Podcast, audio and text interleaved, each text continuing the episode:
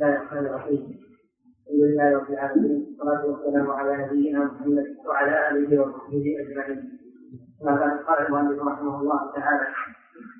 ثم من طريقة أهل السنة والجماعة اتباع آثار رسول الله صلى الله عليه وسلم باطنا وظاهرا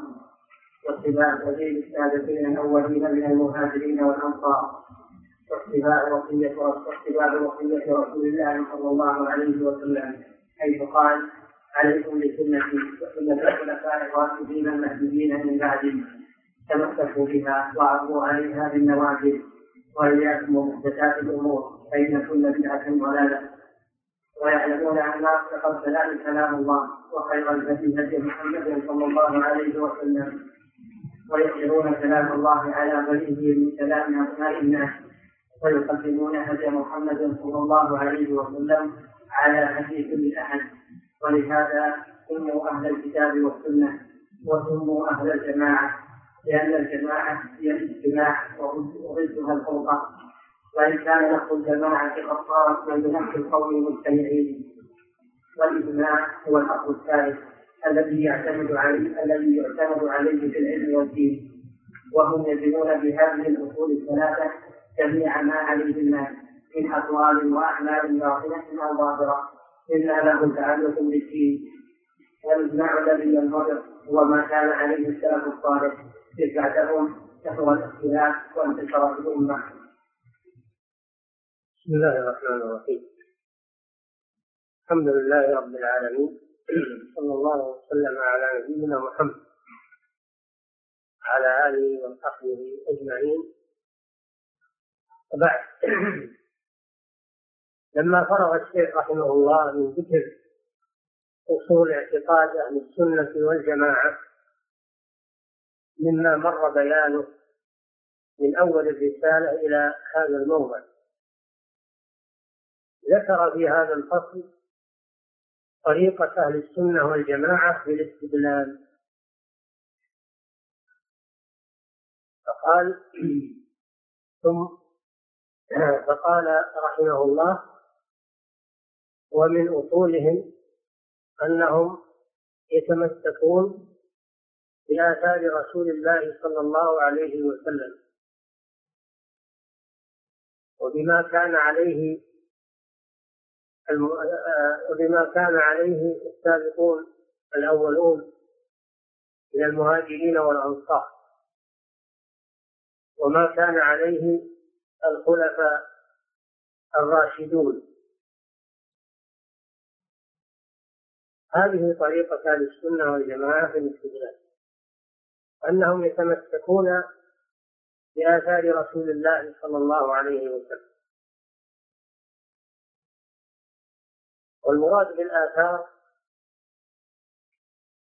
ما ثبت عن الرسول صلى الله عليه وسلم من قول أو فعل أو تقرير يسمى بالآثار والأثر يسمى بالسنة وهي الأحاديث الثابتة عن الرسول صلى الله عليه وسلم والآثار آثار الرسول تنقسم إلى أقسام القسم الأول هو هذا الآثار بمعنى ما ثبت عن الرسول صلى الله عليه وسلم من أحاديث سواء كانت من باب القول أو من باب الفعل منه صلى الله عليه وسلم أو من باب تقريره صلى الله عليه وسلم لأصحابه إذا فعلوا فعلا أقرهم عليهم هذا هو النوع الأول من الآثار آثار المروية النوع الثاني من الآثار المواضع التي قصدها النبي صلى الله عليه وسلم للصلاة فيها من باب التشريع للأمة المواضع التي قصد النبي صلى الله عليه وسلم الصلاة فيها من باب التشريع للأمة مثل المسجد الحرام ومسجد النبي صلى الله عليه وسلم ومسجد قباء فهذه مواضع كان النبي صلى الله عليه وسلم يقصدها للصلاة والعبادة فيها تشريعا للأمة إلى أن تقوم الساعة فهذه آثار يشرع قصدها ولا فيها والتعبد فيها لأنها آثار مباركة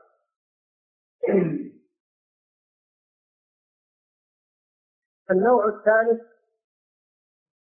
الآثار التي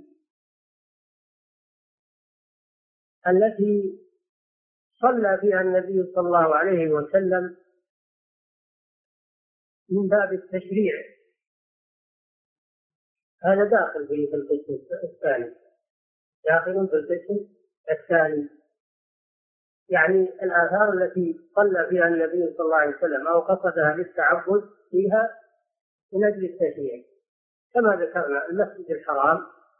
المسجد النبوي مسجد قباء وكذلك صلاته صلى الله عليه وسلم في دار عتبان بن مالك رضي الله عنه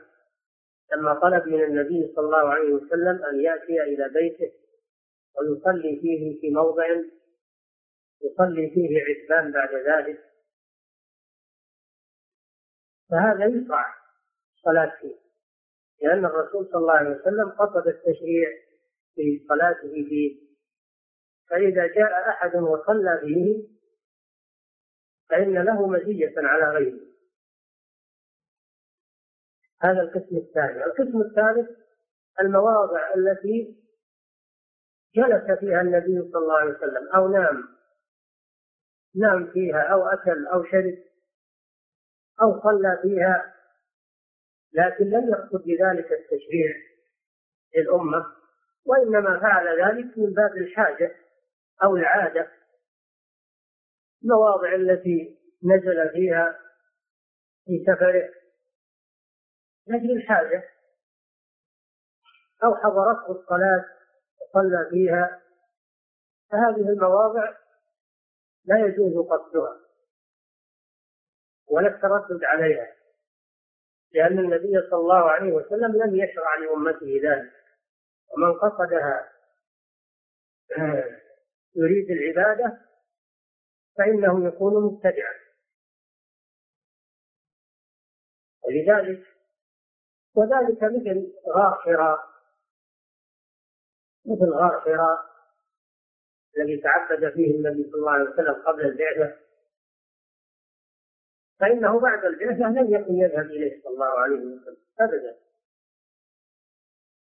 فلا يجوز قصده والصعود إليه طلبا للأجر والثواب بل, بل الذي يفعل ذلك يكون آثما وتاعبا بلا فائدة لأن النبي صلى الله عليه وسلم لم يشرع هذا الأمة خلال صغار دور الذي اختفى فيه النبي صلى الله عليه وسلم لما أراد الهجرة حتى ينقطع الطلب من المشركين اختفى فيه صلى الله عليه وسلم هو وأبو بكر الذي ذكره الله في القرآن انهما هما في الغار يقول لصاحبه لا تحزن إن الله معنا هذا غار في جنوب مكة وغار حراء في شرق مكة ما كان النبي صلى الله عليه وسلم يقصدها بعد ذلك ولا يتردد عليها فالذي يذهب إلى هذه الأماكن هو مبتدعا وكذلك المواضع التي نزل فيها صلى الله عليه وسلم في أسفاره أو حضرته الصلاة وصلى فيها هذه لا تصح ومن قصدها فإنه يكون مبتدع ولهذا لما كان بعض الناس يترددون على الشجرة التي وقعت تحتها بيعة الرضوان التي ذكرها الله جل وعلا في القرآن إن يبايعونك تحت الشجرة لما رأى عمر رضي الله عنه أناسا يترددون على هذه الشجرة أمر بقطعها فقطعت خشية أن يفتتن الناس فيها ولذلك أنكر أكابر الصحابة على ابن عمر رضي الله عنه عبد الله بن عمر حرصه على هذه الأماكن من باب حبه لرسول الله صلى الله عليه وسلم وشدة الاقتداء بالرسول لكن هذا غير مشروع أنكروا عليه هذا الفعل وأول من أنكر عليه أبوه الذي قطع الشجرة الخليفة الراشد رضي الله عنه فلا يجوز لأحد أن يتردد على هذه الأماكن بحجة أن الرسول جلس فيها أو نام فيها أو نزل فيها أو صلى فيها الرسول صلى الله عليه وسلم نزل في كثير من المواضع في أسفاره صلى فيها جلس فيها كما كان الصحابة يتابعونها ويترددون عليه فهذا من أعظم البدع وما هلكت الأمم السابقة كما قال صلى الله عليه وسلم ما هلكت إلا بسبب تتبعها لآثار أنبيائها يعني الآثار الموضعية الأرض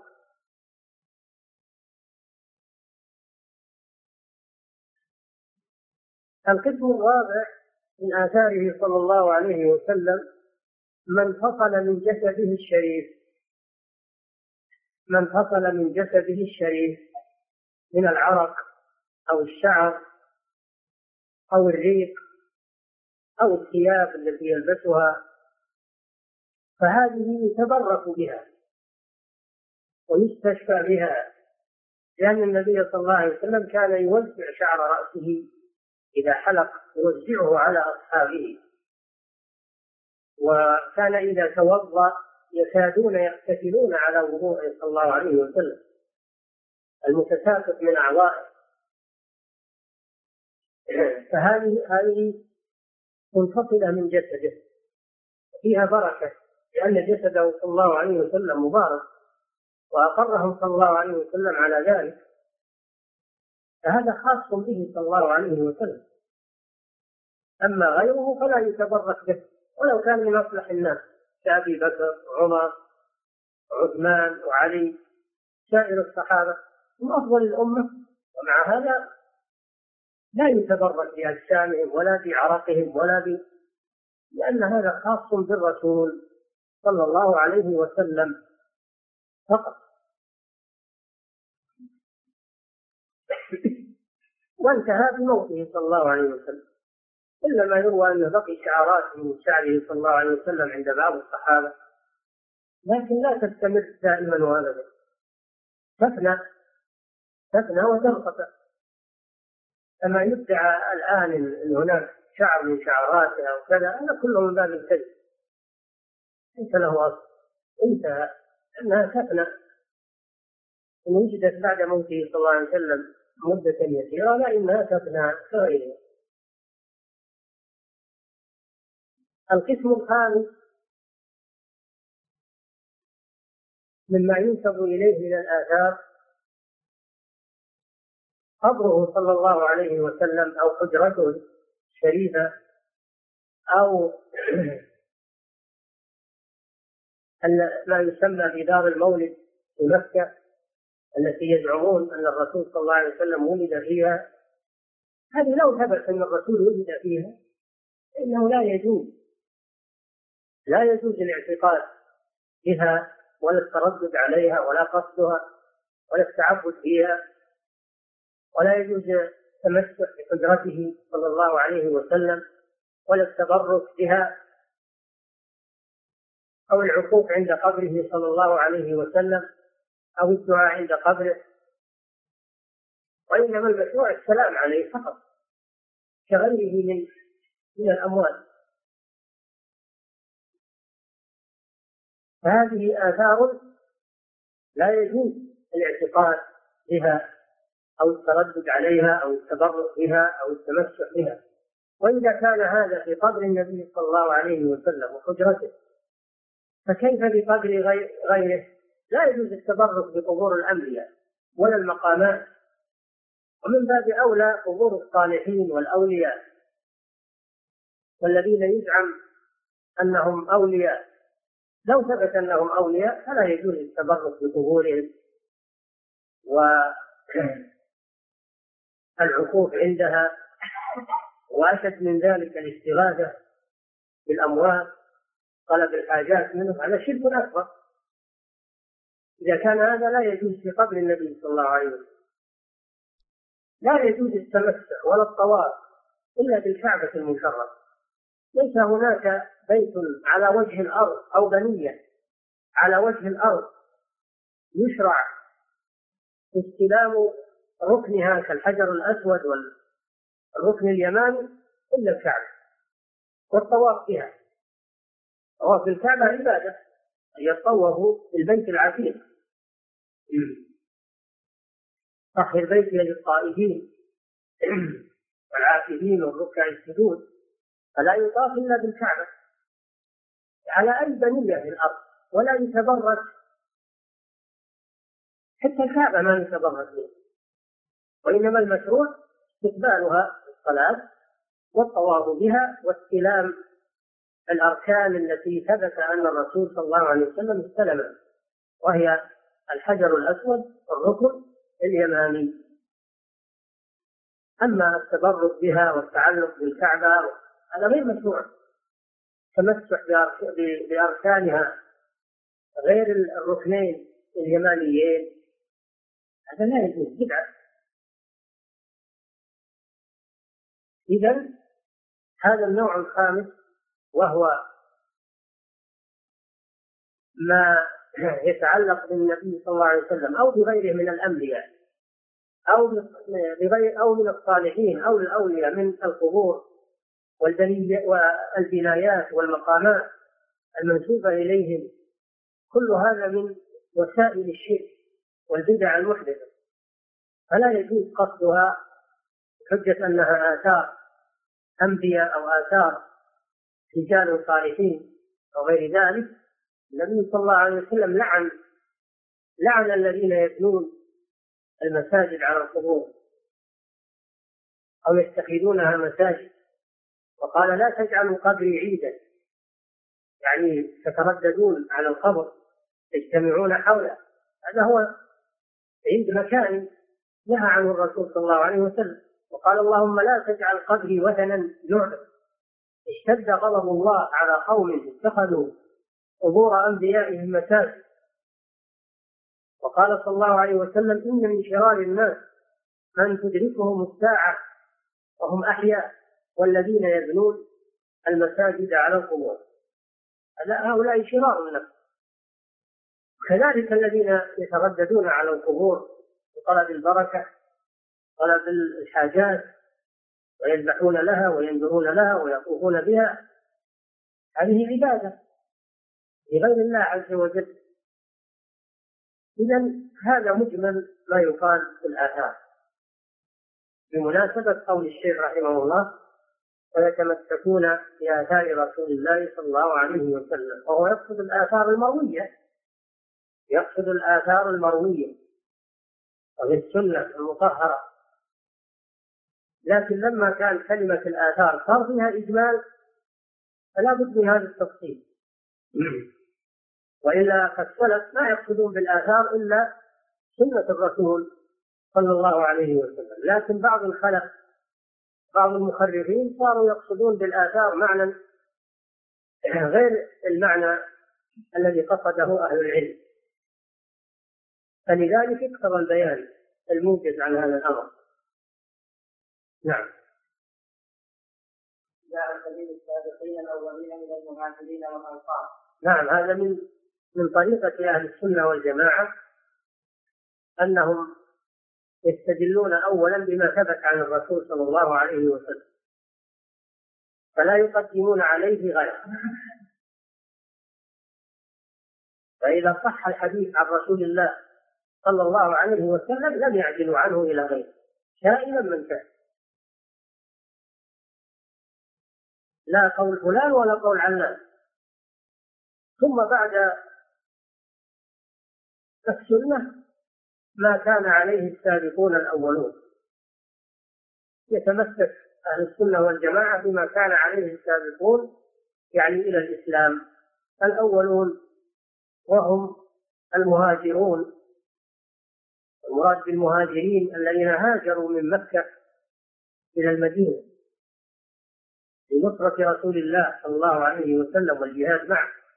تركوا ديارهم وأموالهم للفقراء المهاجرين الذين أخرجوا من ديارهم وأموالهم يبتغون فضلا من الله ورضوانا وينصرون الله ورسوله أولئك هم الصادقون والأنصار أهل المدينة الذين ناصروا النبي صلى الله عليه وسلم وآووه وأصحابه فتحوا له بلادهم وقلوبهم واستقبلوهم وواسوهم الذين قال الله تعالى فيهم والذين تبوؤوا الدار والإيمان من قبلهم يعني المدينة دار الهجرة يحبون من هاجر إليهم ولا يجدون في صدورهم حاجة مما أوتوا وينكرون على أنفسهم ولو كان بهم خساره هذه صفات الأنصار رضي الله تعالى عنهم فأهل السنة والجماعة يتمسكون بما كان عليه هؤلاء السابقون الأولون كما قال تعالى والسابقون الأولون من المهاجرين والأنصار والذين اتبعوهم بإحسان رضي الله عنهم ورضوا عنه فرضي عن المهاجرين والأنصار ورضي عن من اتبعهم بإحسان ممن جاء بعدهم فمن أراد أن يرضى الله عنه فليتبع المهاجرين والأنصار والذين اتبعوهم بإحسان رضي الله عنهم ورضوا عنه فدلت الآية الكريمة على أن اتباع المهاجرين والأنصار أنه من دين الله عز وجل وأن الله يرضى عمن فعل ذلك ويرضيه رضي الله عنهم ورضوا عنه وأعد لهم جنات تجري تحتها الأنهار خالدين فيها أبدا ذلك الفوز العظيم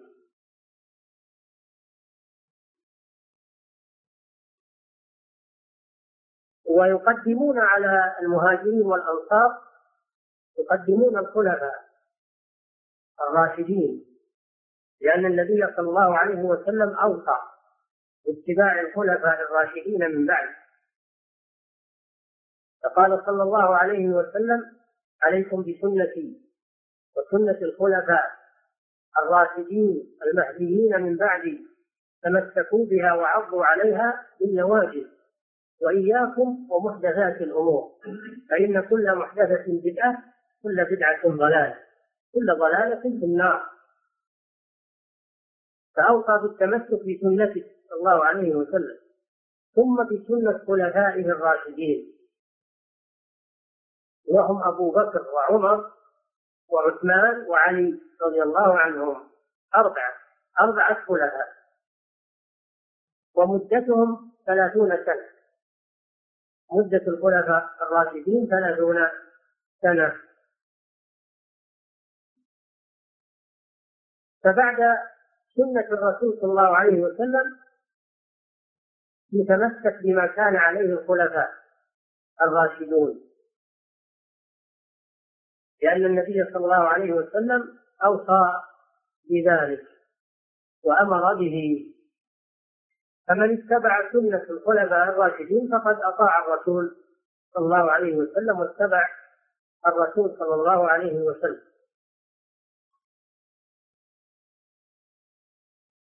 وهم أبو بكر الصديق وعمر بن الخطاب وعثمان بن عفان وعلي بن أبي طالب رضي الله تعالى عنهم وارضاهم ثم بعد ذلك يتمسكون بما كان عليه السابقون الاولون من المهاجرين والانصار فيتبعون الخلفاء الراشدين خصوصا ويتبعون الخلفاء الراشدين فيتبعون السابقين الاولين من المهاجرين والانصار عموما ويتبعون ما كان عليه الخلفاء الراشدون سحورا نعم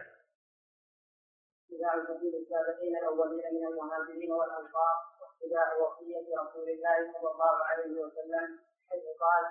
عليكم بسنتي وسنه الخلفاء الراشدين المهديين من بعدهم تمسكوا بها وعرضوا عليها بالنوافل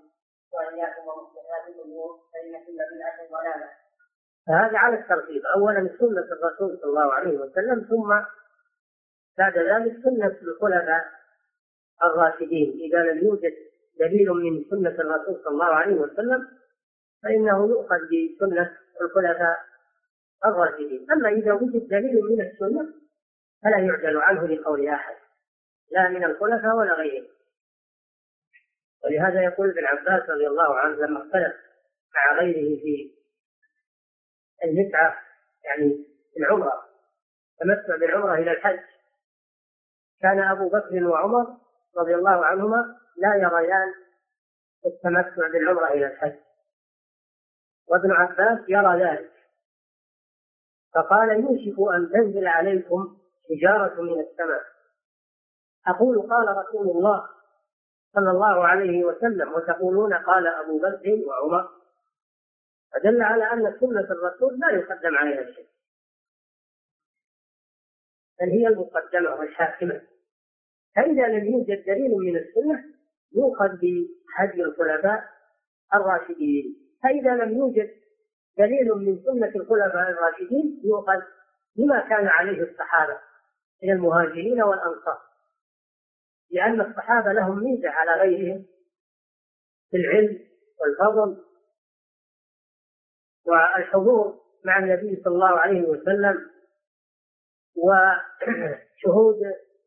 الوحي ينزل على الرسول صلى الله عليه وسلم وأنهم أخذوا العلم عن رسول الله صلى الله عليه وسلم فلهم ميزة على غيرهم فيؤخذ بقولهم رضي الله عنهم لأن قولهم دليل على الكتاب والسنة ما ذهبوا إليه وقالوه فهو دليل على الكتاب والسنة كما أن سنة الخلفاء الراشدين دليل على سنة الرسول صلى الله عليه وسلم نعم ويعلمون ان اصدق الكلام كلام الله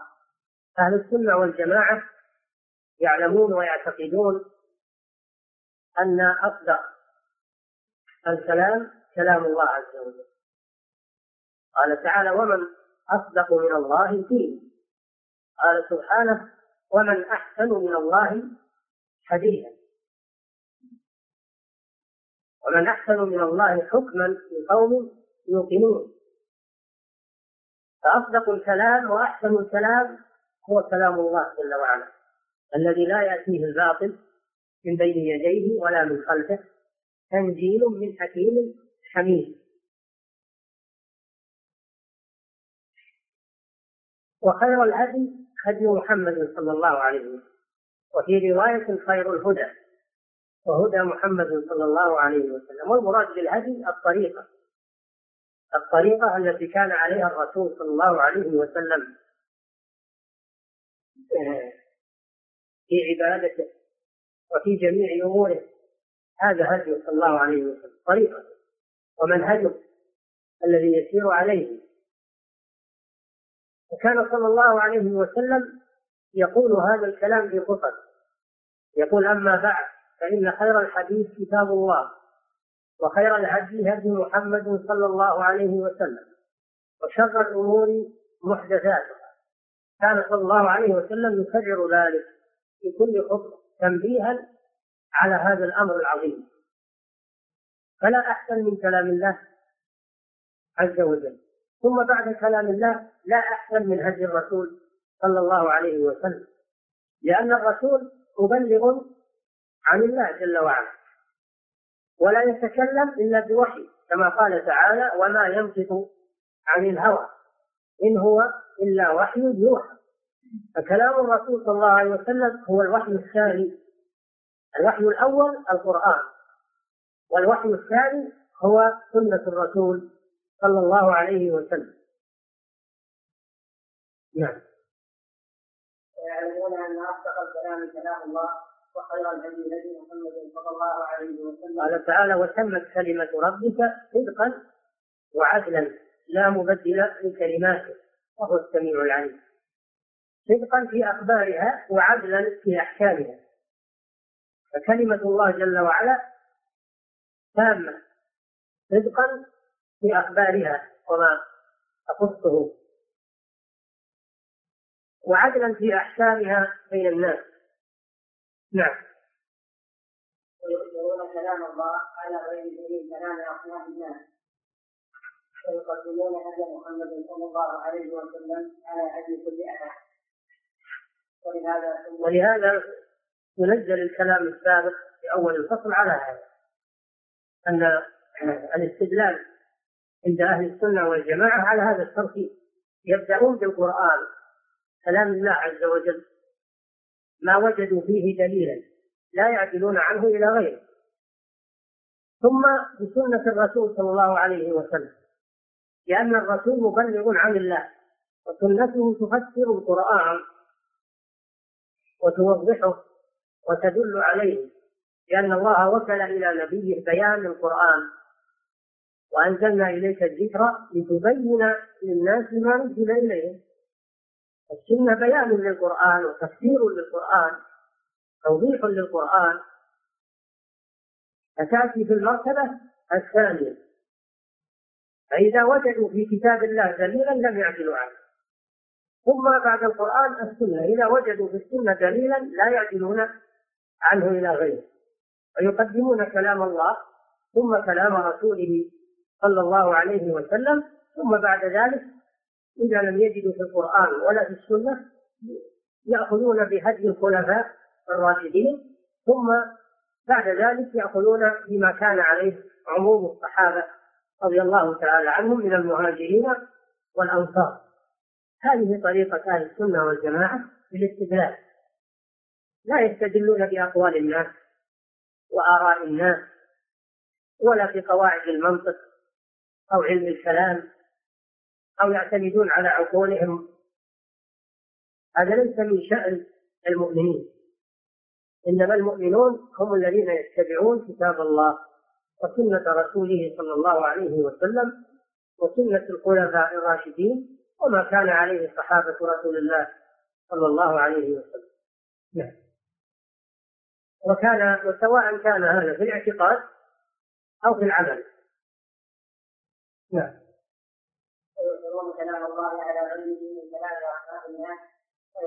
مهما مهما كان فولو كان من الخلفاء الراشدين فإنهم يقدمون كلام الله وكلام رسوله كما سمعتم عن ابن عباس رضي الله عنه نعم ويقدمون هدي محمد صلى الله عليه وسلم على هدي كل أحد نعم ولهذا سموا أهل الكتاب والسنة سموا أهل الكتاب والسنة لتمسكهم بالكتاب والسنة وعملهم بالكتاب والسنة واقتصارهم على هذين الأصلين العظيمين وأنهم لا يلتفتون إلى غيرهما من كلام الناس لذلك سموا بأهل الكتاب وأهل السنة بملازمتهم لذلك أهل الكتاب وهو القرآن وأهل السنة وهي سنة الرسول صلى الله عليه وسلم فهم أحق بها وأهلها بخلاف الذين يعتمدون على الآراء والأفكار والمناهج البشرية من الفرق الضالة من خوارج ومعتزلة وغير ذلك ومرجئة وغير ذلك من فرق والقدرية وغير ذلك من فرق الضلال فإنهم لا يعتمدون في آرائهم ومذاهبهم ومناهجهم على الكتاب والسنة وإنما يعتمدون على أقوال أئمتهم ومتبوعيهم ويعتمدون على أفكارهم وعقولهم نعم سموا أهل الجماعة يعني سموا أهل الجماعة أهل السنة والجماعة لماذا سموا الجماعة؟ لأن من سماتهم أنهم لا يتفرقون بل يكونون جماعة واحدة لأن من تمسك بالكتاب والسنة فإنه لا يتفرق قال تعالى واعتصموا بحبل الله جميعا ولا تفرقوا فدل على ان الاعتصام بالكتاب والسنه ضمانه من التفرق والاختلاف قال سبحانه فان تنازعتم في شيء فردوه الى الله والرسول ان كنتم تؤمنون بالله واليوم الاخر ذلك خير واحسن تاويلا فثمره التمسك بالكتاب والسنه الاجتماع وعدم التفرق لأن المصدر واحد ومعصوم المصدر واحد وأما أهل الضلال فمصادرهم كثيرة وأيضا المصدر معصوم من الخطأ وهو كلام الله كلام رسوله أما المصادر الأخرى فإنها عرضة للخطأ بل خطأها أكثر من صواب أنها غير معصومة الآراء البشرية والأفكار البشرية غير معصومة بل هي الى الى الخطا اقرب منها الى الصواب ولذلك لم يكلنا الله الى عقولنا وافكارنا ولا الى قول فلان وعلان بل انزل علينا كتابا وارسل الينا رسولا وامرنا بالاتباع اتبعوا ما انزل اليكم من رب ولا تتبعوا من دونه اولياء قليلا ما تذكرون نعم الجماعة الجماعة فميزتهم الاجتماع وأن كلمتهم تكون واحدة يجتمعون على كتاب الله وسنة رسوله وينهون النزاع إذا حصل بينهم الرجوع إلى كتاب الله ويجتمعون على إمامهم ويسمعون ويطيعون لإمامهم وولي أمرهم كما قال صلى الله عليه وسلم إن الله يرضى لكم ثلاثة أن تعبدوه ولا تشركوا به شيئا وأن تعتصموا بحبل الله جميعا ولا تفرقوا وأن تناصحوا من ولاه الله أمركم ولذي النصيحة له طاعته في غير معصية الله طاعته في غير المعصية هذا من النصيحة له أما معصيته هذا من الغش والخيانة فهذه سمة أهل السنة والجماعة أنهم يجتمعون في آرائهم ويجتمعون في عباداتهم وعقائدهم ويجتمعون في دولتهم ومملكتهم على إمام واحد يسمعون له ويطيعون بغير معصية الله سبحانه وتعالى أما أهل الفرق والأهوى فهم على العكس يتبعون آراءهم ويتبعون معظميهم ورؤساءهم ويتفرقون إن الذين فرقوا دينهم وكانوا شيعا لست منهم في شيء إنما أمرهم إلى الله ثم ينبئهم بما كانوا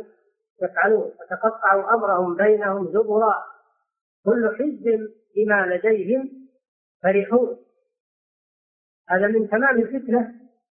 أنهم كل واحد فرح بما هو عليه ويرى أن ما عليه هو الصواب والحق وأن الناس كلهم ظلال وكفار كل حزب بما لديهم فريقون أما أهل الحق فهم لا يعتمدون على آرائهم ولا على أفكارهم ولا على اجتهاداتهم وإنما يرجعون إلى كتاب الله وسنة رسوله ومن معه الصواب رجعوا إليه وصاروا معه لذلك صاروا أهل الجماعة من سماتهم الاجتماع على الحق وعدم التفرق وأنهم أمة واحدة كما قال تعالى وإن هذه أمتكم أمة واحدة وأنا ربكم فاعبدون فلا اجتماع للكلمة ولا اجتماع للرعية إلا على كتاب الله وسنة رسوله صلى الله عليه وسلم فإذا كان المصدر والمرجع كتاب الله وسنة رسوله صلى الله عليه وسلم حصل الاجتماع والقناعة التامة وانحسم النزاع أما إذا كان المرجع الآراء والأقوال والاجتهادات حصل الاختلاف والتفرق والتشتت وبالتالي التناحر والقتال والخوف وعدم الأمن وتزعزع المجتمع بهذه الفرق وهذه المناهج البشرية المحدثة هذه من سمات أهل السنة أنهم يكونون جماعة واحدة ولهذا سموا بالجماعة فرقا بينهم وبين الطوائف المنحرفة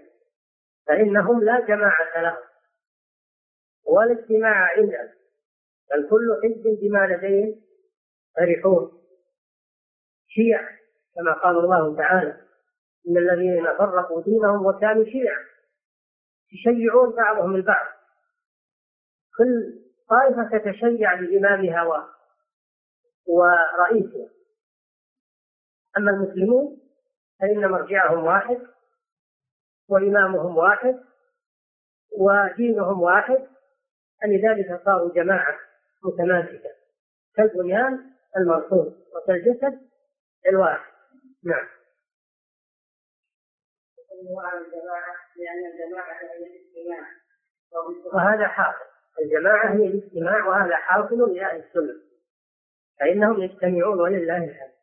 ولا يتفرقون نعم ضد الجماعة الفرقة وهذه فحص لأهل الأهواء الذين يتبعون أهواءهم ولا يتبعون الكتاب والسنة نعم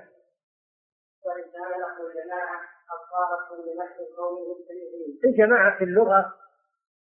يراد به الناس المجتمعين لكن المراد به شرعا هو هذا المراد به شرعا هو الاجتماع على الكتاب والسنة حتى ولو كان المتمسك بهما قليلين فإنهم جماعة من كان على السنة فإنه جماعة ولو كان وحده فالجماعة من كان على الكتاب والسنة ولو كان العدد قليلا أما أهل الباطل وإن كان سوادهم كثيرا إلا أنهم متفرقون كما قال تعالى تحسبهم جميعا وقلوبهم شتى ذلك بأنهم قوم لا يعقلون نعم فليس المراد بالجماعة الكثر بل المراد بالجماعة من كان على الحق ولو كانوا قليلين وأما الكثرة التي على غير الحق فإن هذه لا تسمى جماعة شرعا لا تسمى جماعة شرعا بل تسمى أحزابا وفرقا وشيعا وإنما هذا اللفظ الشريف الجماعة يطلق على أهل السنة فقط نعم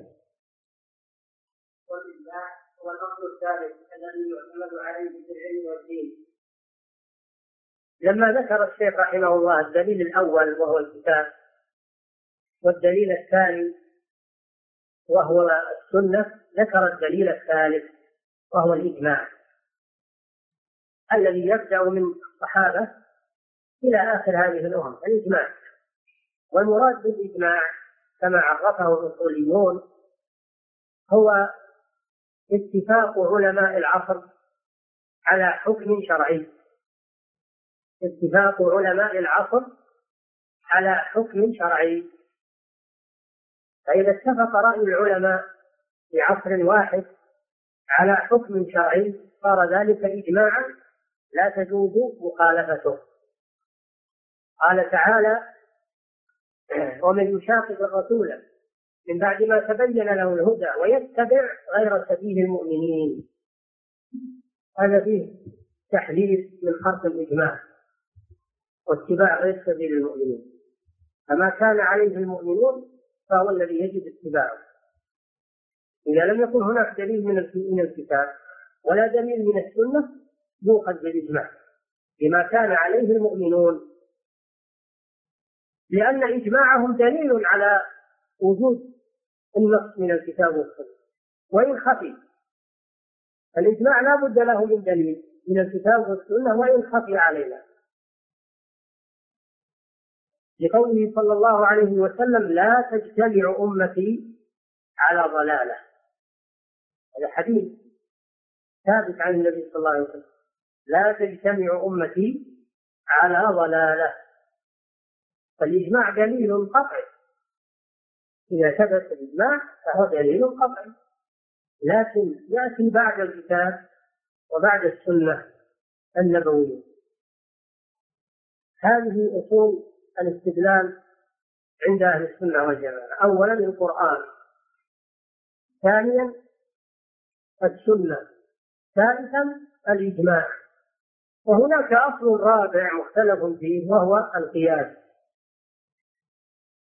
وكذلك قول الصحابي وكذلك الاستحسان والمصالح المرسلة كل هذه أصول مختلف فيها لكن الأصول المتفق عليها هي هذه الثلاثة الكتاب والسنة والإجماع وهي على الترتيب الأول فالأول نعم فقولهم اتفاق علماء العصر يخرج اتفاق الجهال المقصود اتفاق العلماء الذين لهم حق الاجتهاد يتوفر الشروط فيهم أما اجتماع العوام أو إجماع العوام أو المتعالمين أو المتعلمين الذين لم يتمكنوا من العلم فهذا ليس إجماعا حتى لو اجتمعوا ولو أجمعوا ما يعد إجماعا لأن أهله ليسوا من أهل الإجماع العوام والمتعلمين المبتدئين والمتعالمين الذين يزعمون أنهم علماء وليسوا علماء هؤلاء لا عبرة بقولهم إنما المقصود قول العلماء الذين يسمون علماء بحق اجتماع اجماع علماء اتفاق علماء الامه على في عصر من العصور على حكم شرعي يخرج الاجماع على حكم غير شرعي هذا لا يسمى اجماعا كما لو اجتمع الناس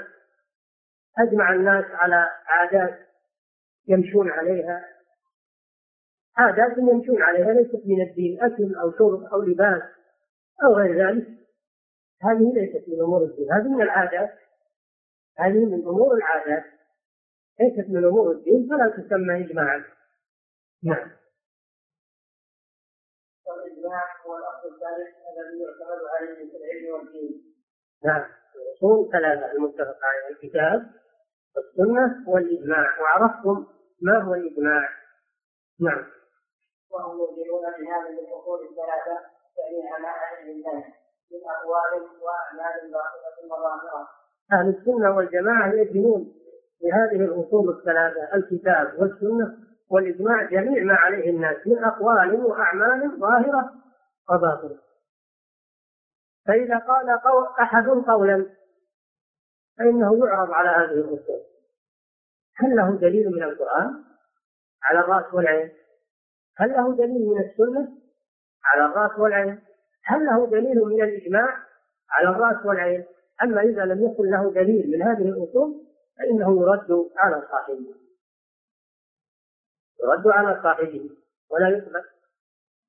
هذا في الأقوال الأقوال في الأحكام الشرعية اللي يقول هذا حلال أو هذا حرام أو هذا مشروع يقول هات تعال نعم، هذا الكتاب عندك دليل؟ ما عندي دليل طيب السنة عندك دليل من كلام الرسول صلى الله عليه وسلم؟ لا طيب الإجماع عندك دليل من الإجماع على هذا القول اللي تقول؟ لا كل هذا رأيك هذا قاله باطل لا تطلعه للناس إنه صح بأنك ما ما تستمر عليه يعني قول مخترع ما له دليل وليس له نسب مثل اللقيط اللي ما له نسب أما وكذلك الأعمال كذلك الأعمال التي يتقرب بها إلى الله إذا واحد فعل عبادة من العبادات يتقرب بها إلى الله يقول تعال إيش دليلك على هذا هذه العبادة التي أنت تفعلها من الكتاب على الراس والعين من السنه على الراس والعين من الاجماع على الراس والعين مقبول ما عندك دليل من هذه الثلاثه يقول هذه بدعه مردوده عليه قال صلى الله عليه وسلم من عمل عملا ليس عليه امرنا فهو رد فأهل السنة والجماعة عندهم هذا الميزان الكتاب أولا ثم السنة ثم إجماع أهل العلم وما عدا ذلك فإنه قابل للخطأ والصواب نعم وهم يجرون هذه الاصول الثلاثه جميع ما عليه الناس من اقوال واعمال باطنه او ظاهره ظاهرة مثل الأقوال والأفعال الظاهرة وأما الباطنة فهو ما في القلوب من الاعتقادات العقائد في القلوب هذه تعرض على الكتاب والسنة فإذا اعتقد إنسان شيئا يظن أنه من العقيدة الصحيحة في الله جل وعلا أو في رسوله صلى الله عليه وسلم أو بأي باب من أبواب العقيدة القلبية يقول له معرض نعم على الكتاب والسنة أو على الإجماع فما وافق فهو حق وما خالف فهو مردود نعم من أقوال وأعمال أو ظاهرة مما له تعلق بالدين مما له تعلق بالدين أما الأشياء التي هي من باب العادات هذه ما ما يحتاج هذه الأصل فيها الإباحة اللباس المأكل المشرب المعاملات البيع الشراء الأصل فيها الإباحة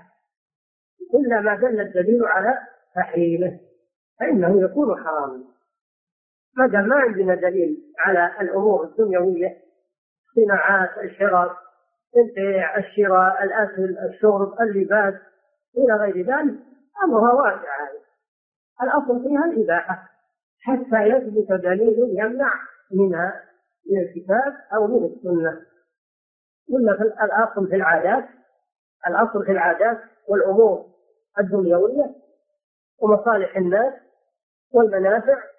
الأصل فيها الإباحة ولله الحمد ما لم يمنع منها دليل صحيح من كتاب الله أو سنة رسوله أو إجماع علماء المسلمين نعم والإجماع الذي ينضمن هو ما كان عليه السلف الصالح لما ذكر الشيخ الإجماع قال الإجماع ينقسم إلى قسمين إجماع منضبط قطعي متيقن وإجماع ظني فالإجماع القطعي الذي ينضبط هو ما كان عليه الصحابة في المدينة ما كان عليه الصحابة في المدينة لأن البلد محصور والعلماء معروفون و إذا لم إذا لم يختلفوا في هذا الأمر فهذا إجماع حق أما بعد أن حصلت الفتوح في المشارق والمغارب وتفرق العلماء تفرق العلماء في البلدان في المشرق والمغرب وتباعدت المسافات بينهم فإن الإجماع الذي يذكر لا يكون قطعيا وإنما يكون ظنيا يكون ظنيا يعني لأنه لا يمكن الإحاطة بأقوال الناس في مشارق الأرض ومغاربها يوم كان في المدينة يمكن الإحاطة لكن لما تفرقوا في المشارق والمغارب لا يمكن الإحاطة بأقوالهم لعلهم يختلفون عن نماذجنا وكذلك لا يمكن الإحاطة بأنهم اتفقوا على هذا الشيء ورضوا به قد يكون بعضهم مخالفا في هذا الأمر ولا يرى فلا ينضبط هذا ولذلك صار الإجماع ظني ليس قطعيا نعم الإجماع الذي يضر وما كان عليه السلف الصالح بعدهم كثر الاختلاف وانتشرت الأمة أولا في السلف الصالح يوم كانوا في المدينة والخلاف قليل لكن بعدهم كثر الخلاف وكثرت الفرق المختلفة وانتشرت الأمة بعد أن كانت في بلد واحد أو في بلدين في مكة والمدينة الحجاز آه، مكة والمدينة متقاربتين لكن لما فتحت البلاد بلاد فارس بلاد الروم وصارت الأمصار يد المسلمين مصر والشام والعراق والمشرق كله بلاد فارس كلها على سعتها صارت مملكة المسلمين لا تغيب عنها الشمس لتعتها حينئذ لا يمكن ضبط الإجماع لأن الخلاف كثير والناس متفرقون العلماء يعني العلماء متفرقون في البلاد فلا يمكن ضبط اتفاقهم أو اختلافهم نعم نعم الله تعالى أعلم وصلى الله وسلم على نبينا محمد على آله وصحبه أجمعين إلا خيرا منه وانظروا ما حكم التنظر والتمسك بالطالبين وبقبولهم وبالأشكال والأحجار لا بقصد أنها تنفع ونغوص من دون الله ولا ولا بقصد عبادتها من دون الله وإنما بجهلهم يقولون هذه مباركة من عند الله عز وجل ونحن ونحن بالتمسك نطلب البركة آمن ويا ويا هو الجزء الأكبر الأكبر الله جل وعلا ذكر أن التبرك بالمخلوقات الأشجار والأحجار أنه شرك كما ذكر الله في قصة بني إسرائيل وجاوزنا ببني إسرائيل البحر فأتوا على قوم يعكفون على أصنام لهم قالوا يا موسى اجعل لنا إلها كما لهم آلهة قال إنكم قوم تجهلون إن هؤلاء مكبر ما هم فيه وباطل ما كانوا يعملون قال أغير الله يبغيكم إلها وهو فضلكم على العالمين ودل على أن التبرك بالشجر والحجر اتخاذه آلهة طلب البركة من الحجر والشجر هذا معنى الآلهة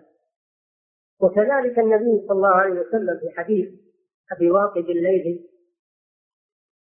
حينما خرجوا مع النبي صلى الله عليه وسلم وهم حدثاء عهد بكفر بعد فتح مكة خرجوا معه إلى غزوة حنين مروا على قوم من المشركين لهم سدرة يلوطون بها أسلحتهم يعني يعلقون بها أسلحتهم للتبرك فقالوا للرسول صلى الله عليه وسلم اجعل لنا ذات أنواط كما لهم ذات أنواط قال صلى الله عليه وسلم الله أكبر الله أكبر الله أكبر إنها السنن قلتم والذي نفسي بيده كما قالت بنو إسرائيل لموسى اجعل لنا إلها كما لهم آلهة قال إنكم قوم تجهلون قال أغير الله أبغيكم إلها وهو فضلكم على العالمين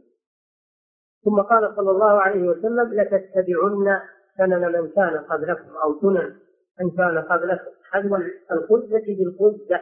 حتى لو دخلوا جحر رب لدخلتموه دلت الآية والحديث على أن التبرك شرك أما أنك تقول هل هو أكبر ولا أصغر فلا يحتاج إلى سؤال هذا يقول شيء كما جاء في القرآن والسنة لكن بعض العلماء يقول إن كان يعتقد حصول البركة من هذه الأشجار والأحجار والقبور فهذا شرك أكبر أما إن كان يعتقد أن حصول البركة من الله وإنما يظن أن هذه القبور وهذه الأشجار هي سبب فقط فهذا شرك أصغر وهو وسيلة إلى الشرك الأكبر ولكن ترك التفصيل هذا والقول بأنها شرك هذا هو الأسلم وهو الأليق نعم لأن إذا فصلت تهاون الناس في هذا الأمر نعم فقل هذا شرك كما في الآية وكما في الحديث واترك هذا التفصيل نعم الله مشروع التعلق المشروع كل هذا بدعة ما ثبت فيه نعم الالتزام الالتزام وهو أن الإنسان يأتي إلى ما بين الركن الأسود والباب ويلصق نفسه بالكعبة ويدعو هذا ورد عن بعض السلف ورد فيه حديث أبو عبد أبي داود وغيره فمن عمله لا يحدد عليه النكير أما أن يتعلق بالكعبة من جهات أخرى من جهة الحجر أو من جهة الغرب أو بين الركنين اليمانيين هذا لم يرد به دليل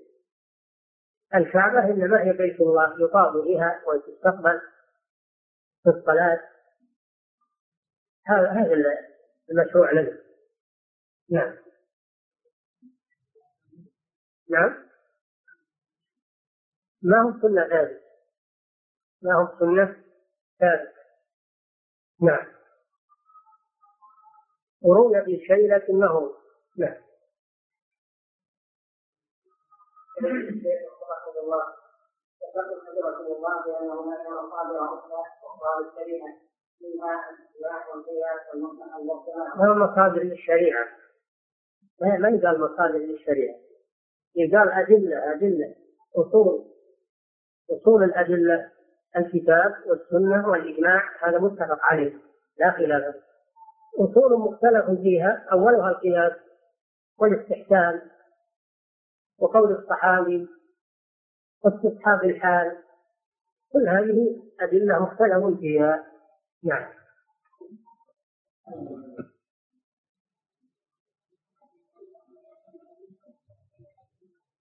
فليس للسنة إلا مصدر ليس للشريعة ليس للشريعة إلا مصدران الكتاب والسنة وأما الإجماع فهو دليل على وجود دليل من الكتاب والسنة إذ لا يجمعون إلا وعندهم دليل وقد يخفى علينا والقياس إنما هو قياس فرع على أصل ثابت في الكتاب أو السنة وكذلك قول الصحابي لأن الصحابي أدرى بالكتاب والسنة من غيره فكلها ترجع إلى الكتاب والسنة المصدران الوحيدان هما الكتاب والسنة وبقية الأصول هذه ترجع إلى هذين الأصلين نعم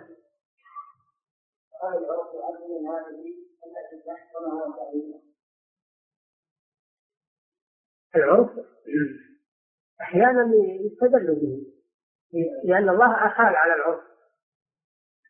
أحال على العرف في بعض القضايا قال سبحانه ولا آه، وعلى المولود له رزقهن وكسوتهن بالمعروف يعني بما تعارف عليه الناس في مثل هذا الأمر آه، العرف أحيانا يؤخذ به ويعتمد في الأمور التي ليس فيها نص ولا تقدير من الشرع أمور النفقات النفقة على الزوجة النفقة على الأقارب آه، النفقة على المرضعة هذه يرجع بها إلى ما تعارف الناس إلى ما تعارف الناس عليه آه، نعم لأن هذا يختلف باختلاف الناس باختلاف العصور فيرجع إلى عرف الناس في هذا ويقل به نعم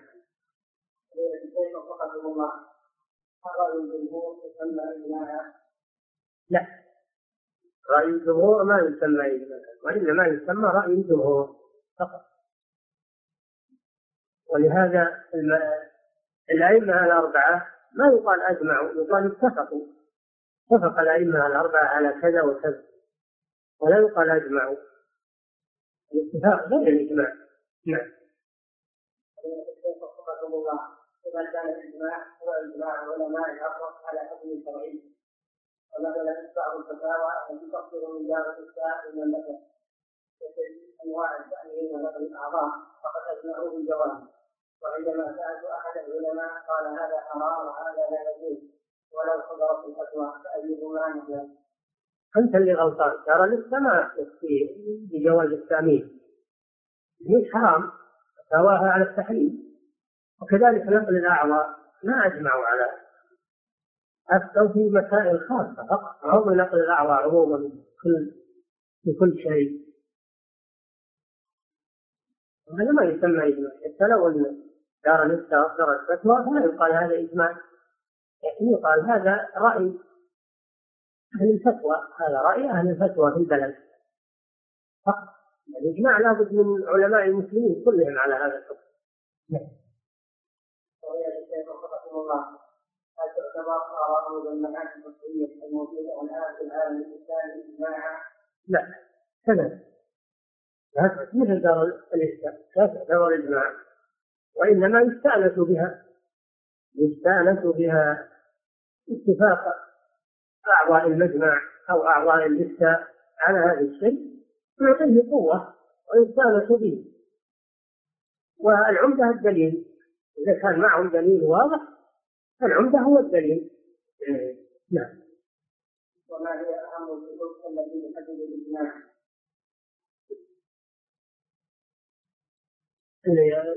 قصده الكتب التي تبين المسائل المجمع عليها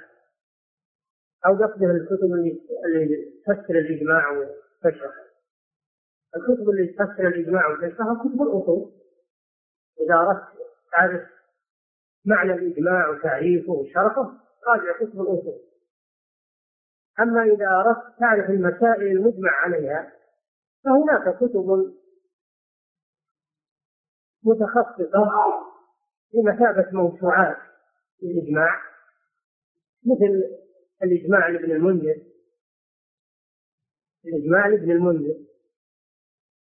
وكذلك في موسوعة عصرية نقل فيها صاحبها ما وجد في الكتب من المسائل التي ادعي ادعي الإجماع فيها على كل حال الإجماع لا يحاط مثلا في مسائل لكن حسب الإمكان يقولون إن ابن المنذر رحمه الله أيضا يتساهل في حكاية الإجماع فما كل ما ذكره يكون موافقا على أنه إجماع حتى قال بعضهم انه اذا راى قول الاكثر قال هذا اجماع لا قبل نعم الله قد يمكن الحصول على اجماع علماء اخر علماء اصل ما الباقي او الحاضر استقراء كتبهم لمعرفه ارائهم ذلك ممكن اذا اذا ضبطت كتبهم انك تحصل على اجتماع ارائهم لكن لا تقول هذا اجماع لأن الإجماع معناه تتابع آراء العلماء في الدنيا كلها هذا صعب لكن إذا وجدت جملة من أقوال العلماء وجدتها متفقة تقول اتفق هؤلاء على كذا وكذا ولا تقول أجمعوا على كذا وكذا لأن الإجماع صعب لازم تشيخ بأقوال العلماء في الدنيا كلها ولا يبقى عالم ما تشيخ بالعلماء في كل الدنيا نعم لكن تقول هذه آراء الموجودين وهي تعتبر اتفاق ما تعتبر إجماع نعم فضيلة الشيخ رحمه الله ما رأي فضيلتكم في بعض أصحاب المحلات التجارية حينما يقوم أحدهم من محل له يقوم بإفطار بعض الصالحين زيارة محله أو مشترك لغرض الدعاء وحصول البركة ما يصلح هذا يفتح باب شر يفتح محله ويتوكل على الله بدون يجيب واحد يدرس له يعتمد على الله ويتوكل على الله ويستعمل الصدق في معاملاته وينجح بإذن الله يستعمل الصدق عدم الغش والخيانة إذا كان يريد البركة ويريد الخير ويريد الرزق يستعمل الصدق ويتجنب الغش والكذب والخداع نعم حتى لو جاء واحد ودعا له وهو يكذب ويخدع ويغش ما نفعه دعاء هذا الرجل. نعم. قولة الثالث إنما ثبت كلامكم عن الجماعة قرأوا قولتكم في جماعة الدعوة والتبليغ وأن نخرج معهم علما أن هناك أناسا في محتاجين لهم. لا أنصح بالخروج معهم أولا لأنهم متصوفة أصحاب تصوف الذين أسسوا المذهب أو أسسوا المذهب في آه، الباكستان متصوفة من غلاة الصوفية وأيضا أعمالهم يظهر عليها التصوف حتى هنا يظهر عليها التصوف فيها أشياء من أعمال الصوفية وأيضا هم جهال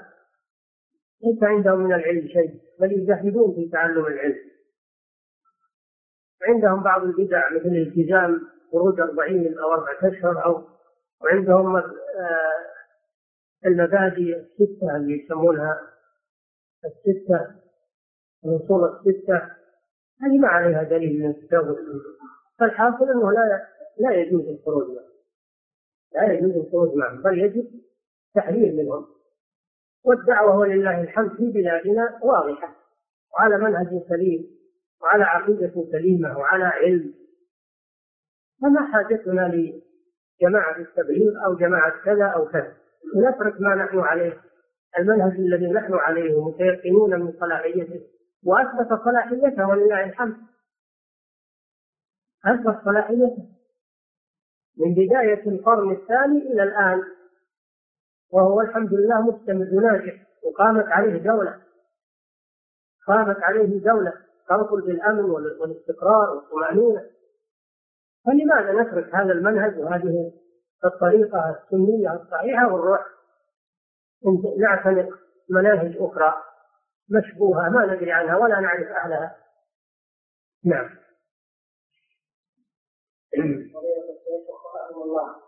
ما رأي فضيلتكم في من يزوروا الآثار التي ثبت أن النبي صلى الله عليه وسلم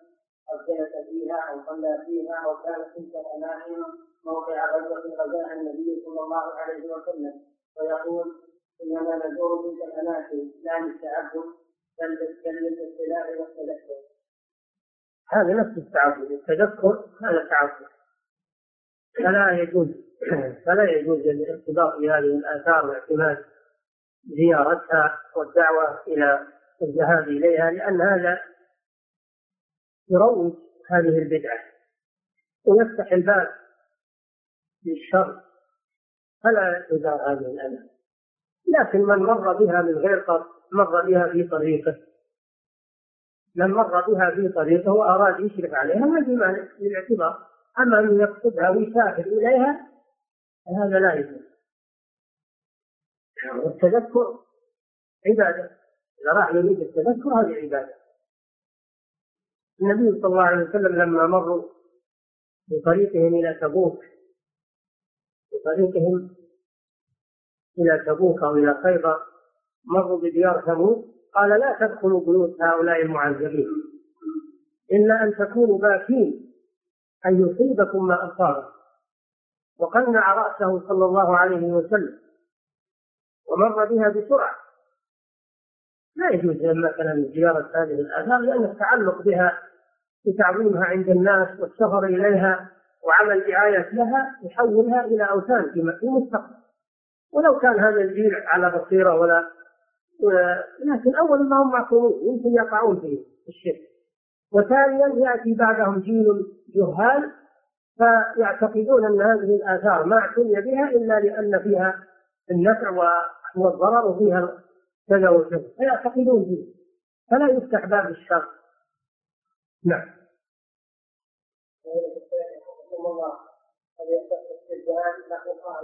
والجماعة في منهج السلف أو طريقة السلف لإخراج أقوام أدخلوا أنفسهم في أهل السنة والجماعة الأشعرية والماتريدية. قل طريقة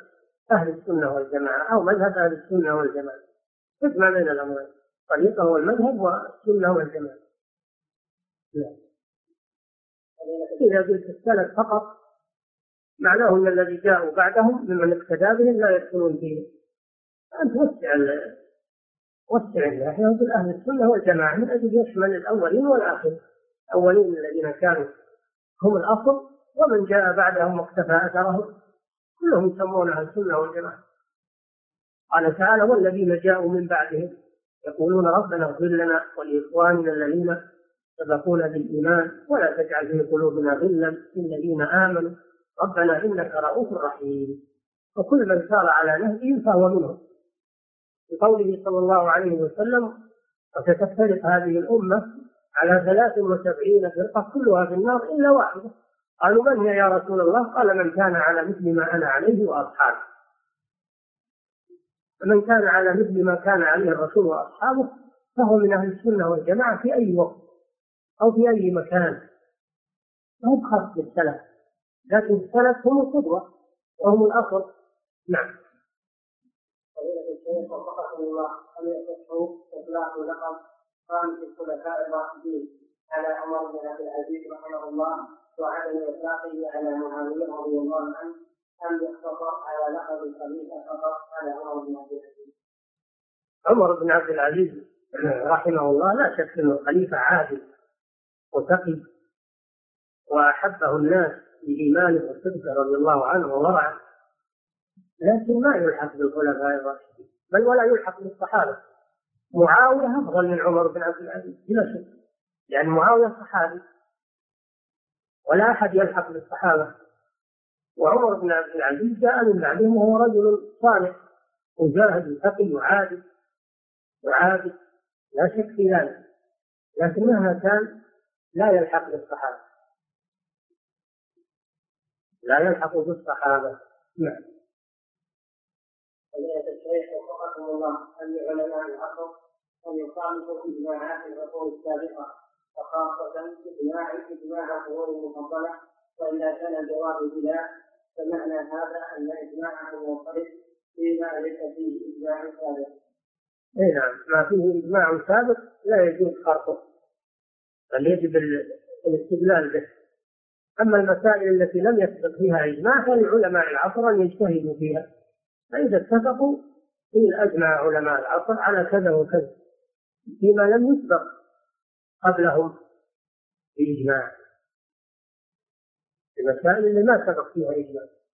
مسائل مستجدة حادثة يجتهدون فيها فإذا اجتمع علماء المسلمين في الأقطار على حكم صار إجماعا في هذه المسألة خاصة نعم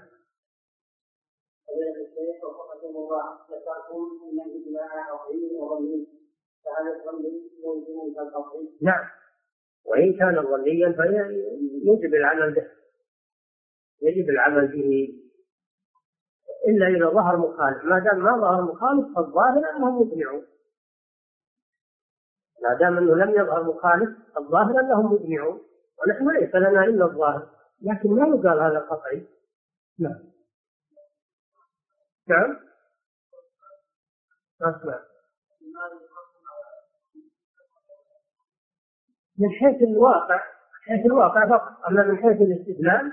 لا شك انه يستدل بالاجماع حتى ولو كان ظنيا نعم.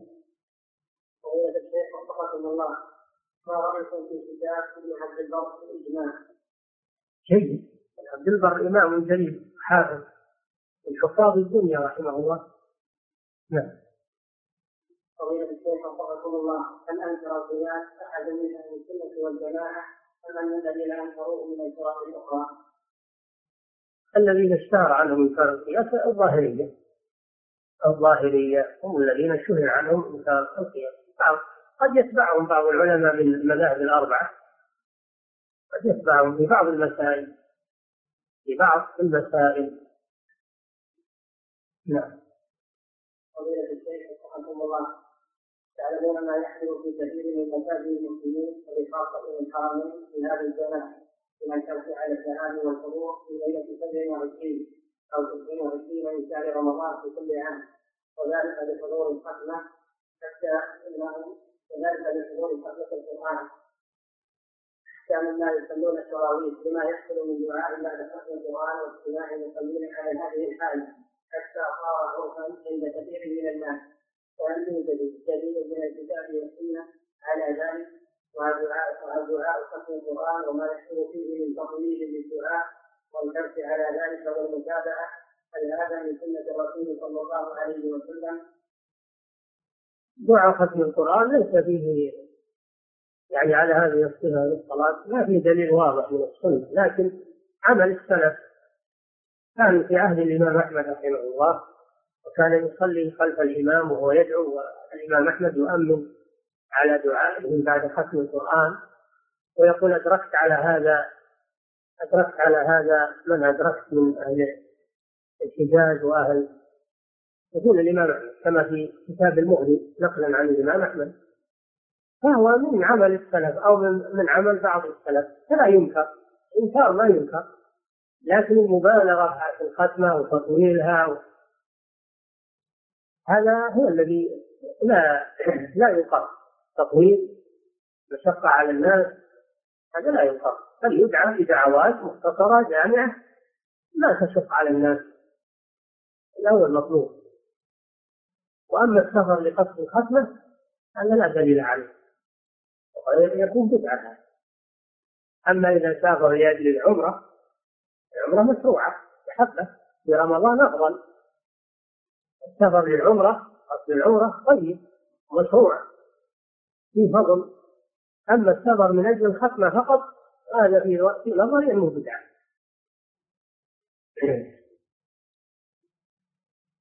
ومع كون الختمة مشروعة أو لا ينكر من على من فعلها بوجود النقل فيها عن السلف في القرون المفضلة مع هذا التزاحم في المسجد الحرام وحتى العمرة في ليلة 27 مع أن العمرة مشروعة مستحبة لكن تخصيص ليلة 27 الزحام والخطر او ان الانسان يغير عمله في يكون امام مسجد ويروح يخلي مسجد من حضر العمره والختمه في 27 هذا تكلف لا دليل عليه بقاؤه في بلده يصلي ويتهجد وان كان امام يقوم بالامامه هذا افضل من سفر للعمره فكيف اذا حصل في العمره محاذير من الزحام والخطر كثير من المسائل تاتي يقولون اننا احرمنا ولما جينا ما حصل لطوف ولا نسعى لبسنا ثيابنا ورجعنا هونا عن العمر. انت غلط انتظرت اولا والحاله هذه. ثانيا تركك العمره بعد ما احرمت بها هذا غلط كبير. لا يجوز رفض العمره ورفض النسك بعد الاحرام به. لابد من اداء ولكن تنتظر حتى تزول الزحمه. خاصه بليله 27 اصبري الى ليله 29 إلى ليلة 30 إلى إلى دخول شوال وأدي العمر تبقى بإحرامك لما يتوسع المكان وتأدي العمر أما أنك ترفضها إحرام قال تعالى واتم العمرة واتم الحج والعمرة لله فمن أحرم بهما وجب عليه إتمامهما ولو كان في الأصل مستحبين إيه، نعم والله تعالى أعلم الله وسلم على نبينا محمد